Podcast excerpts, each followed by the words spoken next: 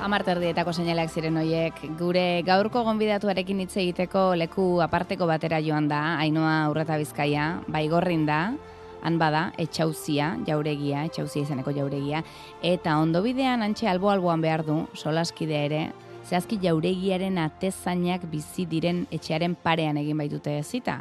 Ainoa eta ani obiage, kaixo bihoi, egunon? Egunon. Egunon. Zeleku ederrera ekarri gaitune zurekin egin behar genuen e, izketaldiak.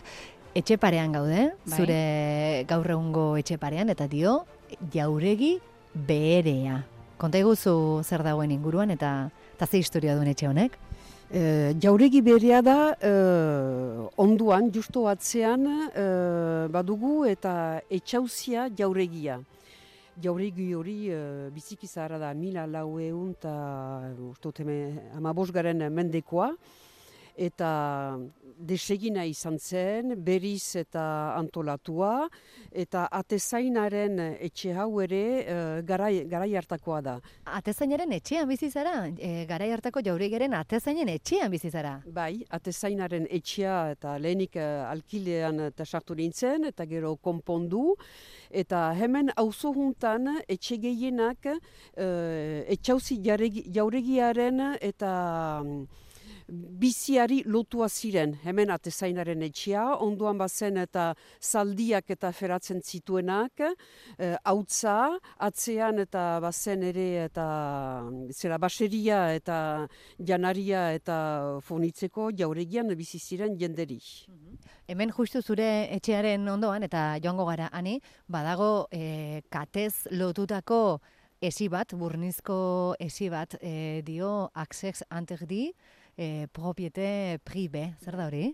Be, hori da, orai, jauregi hori pribatu batek erosia du. Eta hoi debekatzia, debekatia da, zenta.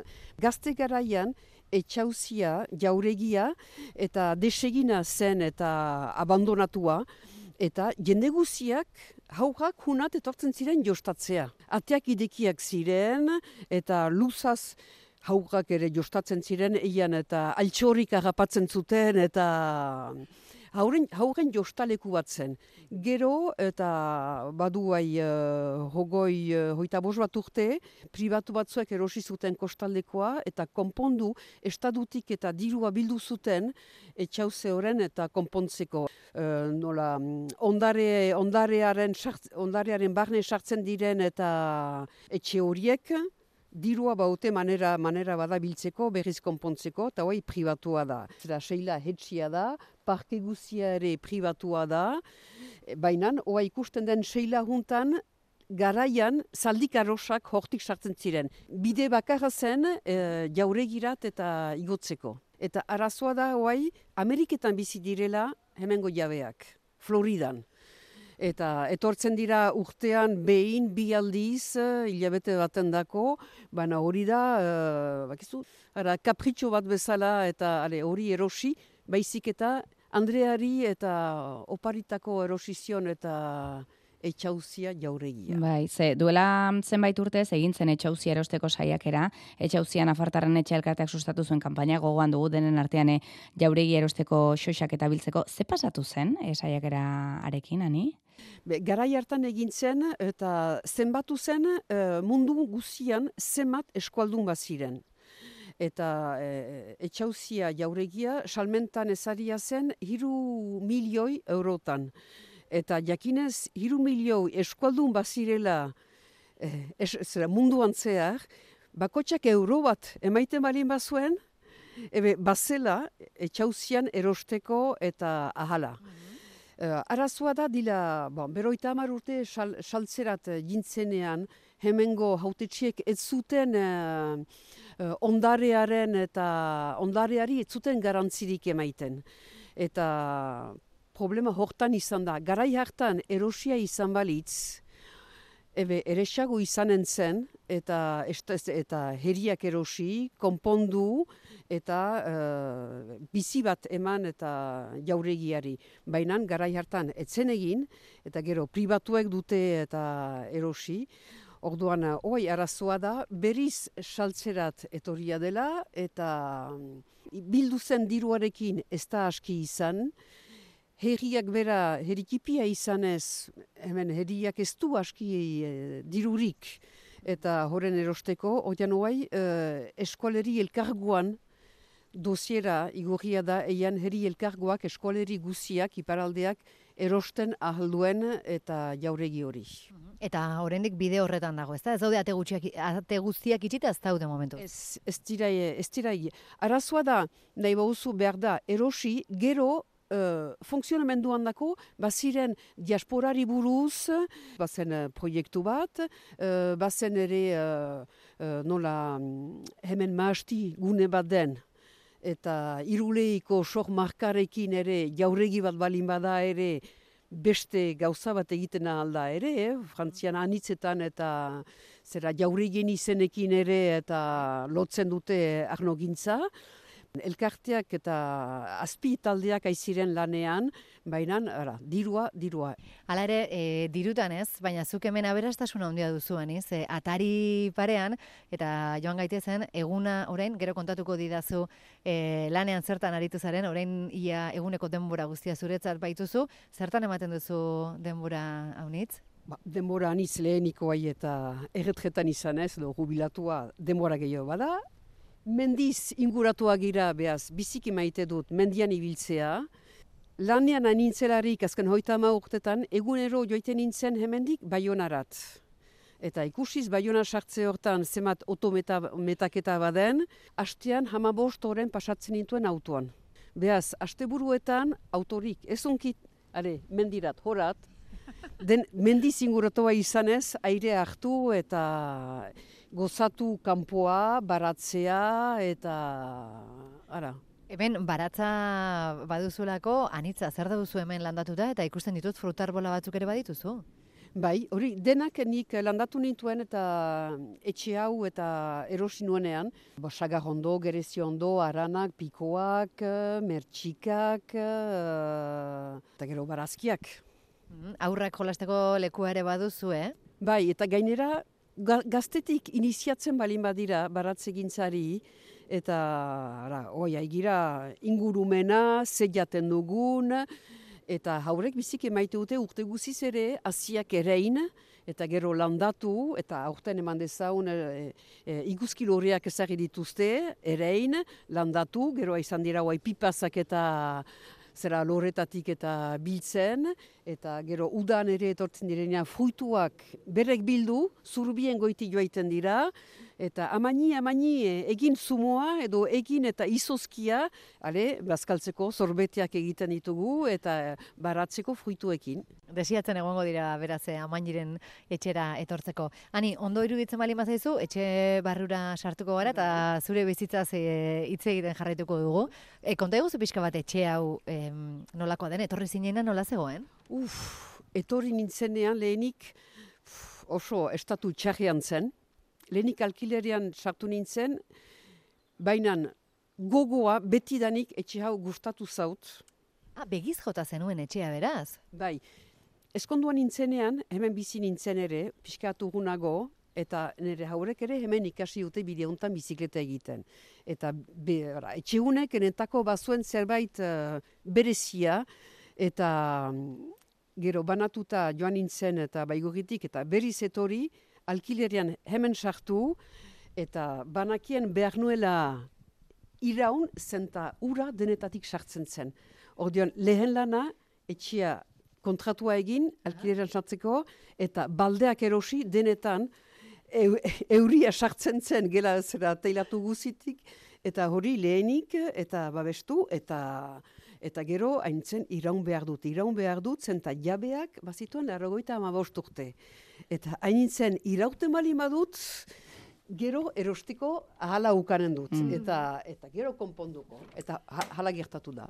Ainoa, e, ateo txantzun dugu, zer da, e, etxe barruan ikusten duzuena? Ikusten dut, harri hormetan, e, pentsatu nahi dut, hau ere, e, jauregia bezala, ba, garren mendeko etxe bat izango zela. Mm. Ustu, hamasei, eh, hori, igual bera, berantxago egin eraikia mm izan zen, bai. Ikusten dut, harria dago hormetan, hau garai hartako izango alda, epikasoren gernika margolana ere hemen atarian duzu. Bai, hori duela berrogeita lau urte, oparitu zidaten ustuten nire, ez, berrogeita sei urte, nire hemezortzi urten dako eta oparitu zautatela eta ara. Norko oparitu zizun? Nere gazte garaiko lagun batek eta ara, siberoko lagun batek. Mhm. Propio, e, Gernikak zerbait eh, esan nahi duelako zure bizitzen edo zergatik egin zizun opari hori? Bai, garaiaktan eta gaztetatik, ez da git, famili batzuetan, batzuek badute eskualduntasuna odoleante beste batzuek ez. Ni hiru, hiru ginen familian, nik hori odolean ukan dut, nire anaiek ez, eta gaztetatik ere beti kuriostasuna ere, uh, eta hego aldeak onatuko dizut, uste dut eta nire aneiak pasatu zuen autoan gidatzeko eta baimena, eta joan ginen eta mm, ondaruko kanpinerat, eta ara, bizkaia eta hegoaldea ezagutzeko, eta joan, oartu ginen eta dena muntatuta, uh, kanita antziginuena, kutsilua, mhm. eta ondaruko denda batea joan, eta galdegin eta kanita bat behar ginoela erosi. Gizonak idoki ziten, oh, Sibero tarrak benito lehartxundi. eta zen, ahitutat, bazuten paternalismo hori mm. eta Siberoari buruz eta ara, ermita batetik atera bagine bezala eta... Ederra hori. Azken indioak, azken, azken indioak. Egon gelara joango gara, ni? Bai, da ba. Oi, harria da, baina etxiuntan sartu naizenean, harri guziak estaliat ziren. Eta, ara, bos sentimetroko zimentua bazen, harri guziak eta denak estaliak ziren, eta niretako, ara, harriak badu bere, uh, bere bizitasuna, eta, ara, harria berzen beriz agerian eta eman, beraz, uh, bara, bi urtez izan iz, hausten, zimentua hausten, eta gero ofiziale bat ekarazi nuen, eta junta guziak egiteko, eta hausten badakit, er, eraikitzen ez. Ez beste. Ani, esan diguzu, e, orain baigorren bizizaren arren, siberotarra zarela zu. Okerrezpa gaude, e, siberuko lehen ikastolan, e, irakasle lanetan aritutakoa zara. Noizko garaiak dira horiek? Lehenik uh, garai hartan, badu, bai, badu uh, bero, beroita lau, beroita bost urte, ez, beroita sei urte, ikasle nintzen uh, bordelen, eta aiziren hemen, eta sehaskako lehen urteak eta ziren, eta erakasle bi, e, bilatzen. Eta galdegin zitaten, egian eta presin daiken eta erakaskuntzan eta sartzeko, atxulutoki behar zituztela eta erakasleak eta gainera siberotara izanez plus bat plus bat zen haien dako, eta azken fin, be, erabaki, ale, baietz, eta uh, ikasturtea bukatu, eta sartu nintzen sehaskan formakuntzen egiteko, eta lasarteko ikastolarat eta joan nintzen praktikak egiteko, eta gero sehaskan bertan bazen eta talde bat, eta formakuntza pedagogikoa eta segurtatzeko. Etzen erreza izango, e, Siberuko lehen e, ikastolan irakasle izatea, batez ere material guztia prestatu egin barko zenuk telako, orduan, ez da lehen ezkuntzan sartu zinen zu? Bai, eta lehenik eh, ama eskola dublatu ginuen, eta lehen maila ideki, ideki nuen lau ikaslekin arazoa da materialik etzela. Eta oduan eta gainera guk uh, siberotarari garantzi bat eta maiten ginuen, beraz uh, erosten intuen liburuak eta idazteko masinarekin denak eta itzulpenak egiten, bakotxak, nahi nuen bakotxak ere bere liburua okandezan ez bakarik paperakin lan egitea, eta bakotxari bere liburua prestatzen intuen gaueko lan anitz.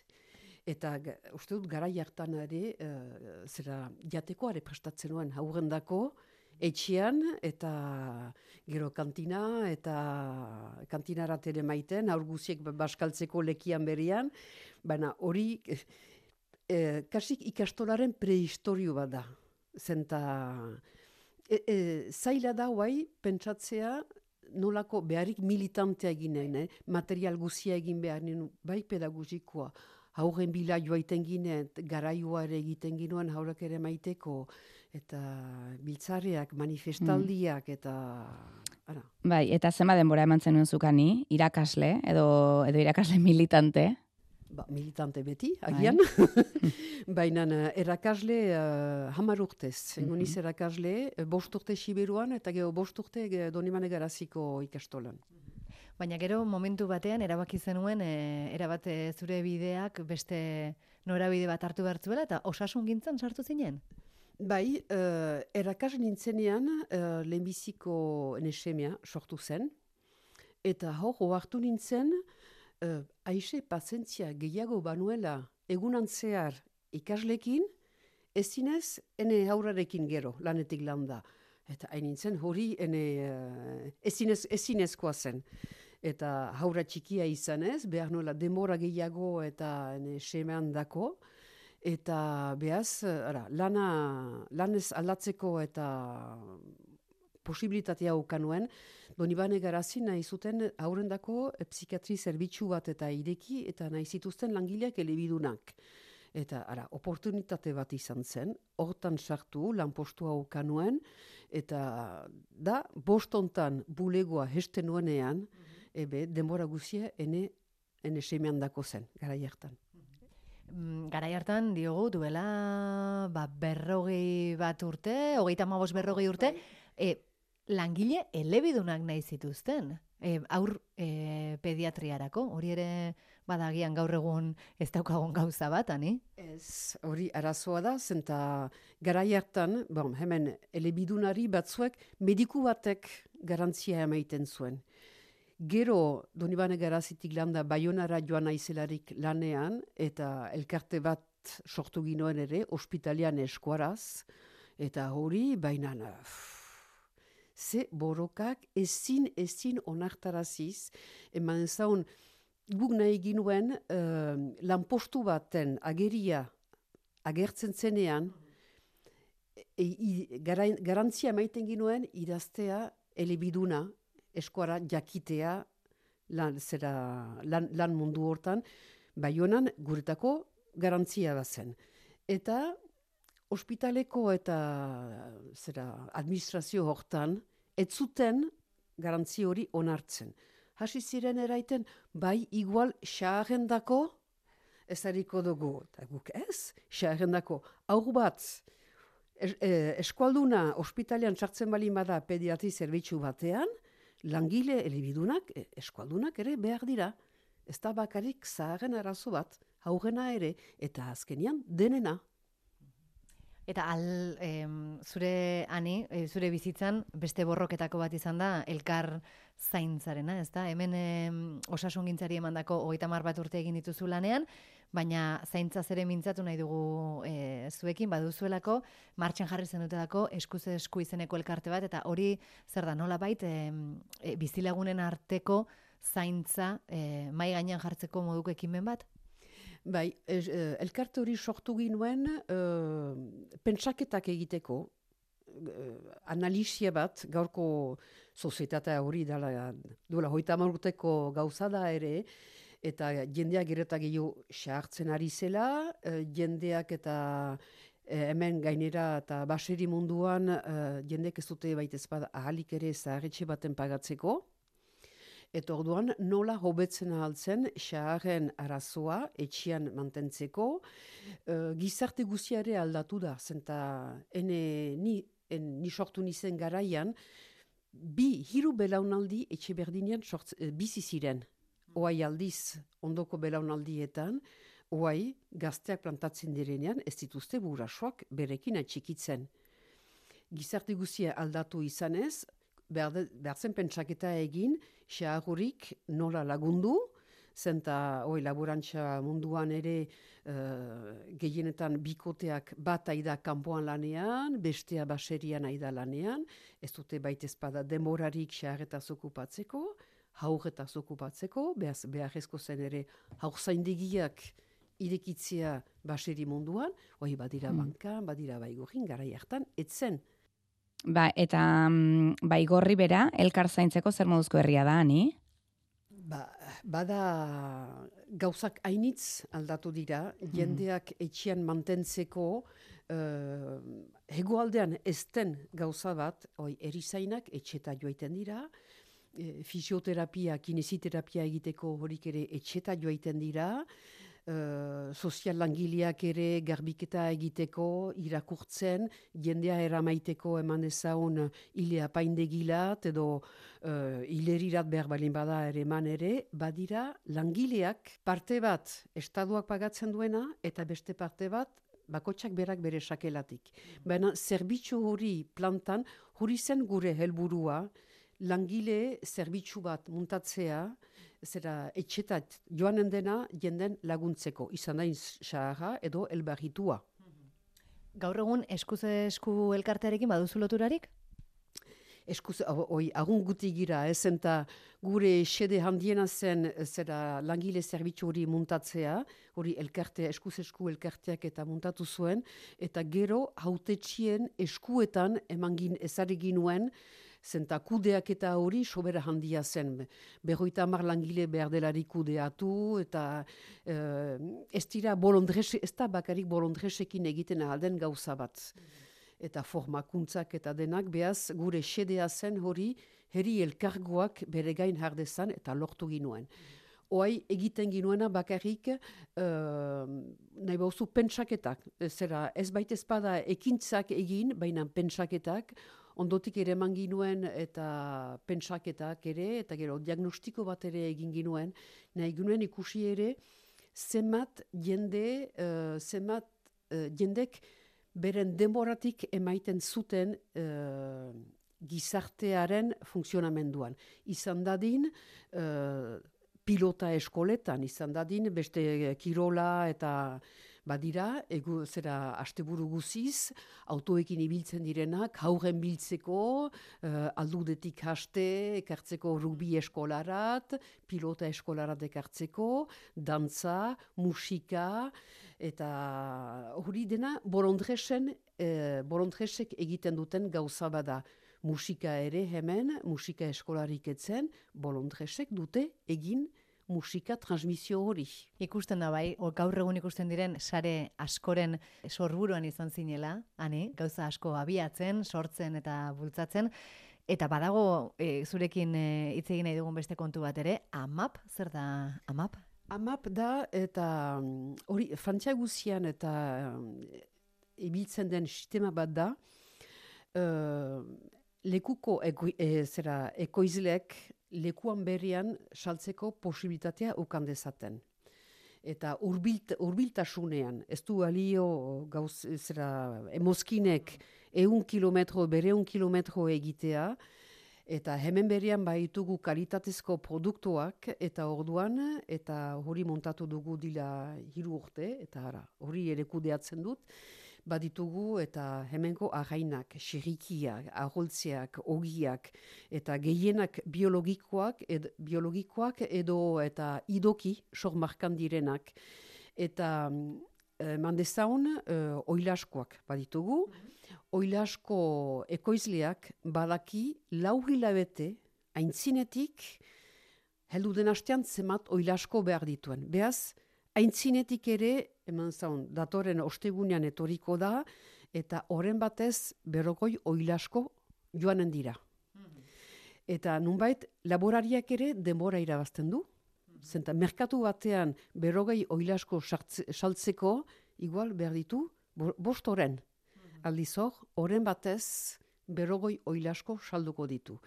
Badira barazkiak, uh, aholtziak, ogiak, xerrikiak, fruito jusak, eh, oai sarrazi duguna ere bastanetik eh, sagar eta udare biologikoak saltzen ditugu. Ara, beti urbiltasunean eta uh, laborariak ere, edo ekoizleak, nunbait guk aintzinetik ordaintzen dugu, manaketak egiten ditugu lau hilabeten dako, eta dirua maiten dugu, ekoizleari. Beaz, aintzinetik ere badu diru erreserba bat bere mozkinen eta ekoizteko. Hane hobiak, eh, plazerra da, zure txeko bateak zabaltzea, eta eskerrak emana izkizut zinez, eta asko ikasi dugu zurekin, eskerrik asko. Nik zueri. eskerrik asko hainoa zuri ere, eh, etorri, ondo etorri bueltan, eta batez ere, eskerrik asko zuri, eh, ani, nahi duzun arte. Bai, horrengo arte. Aio.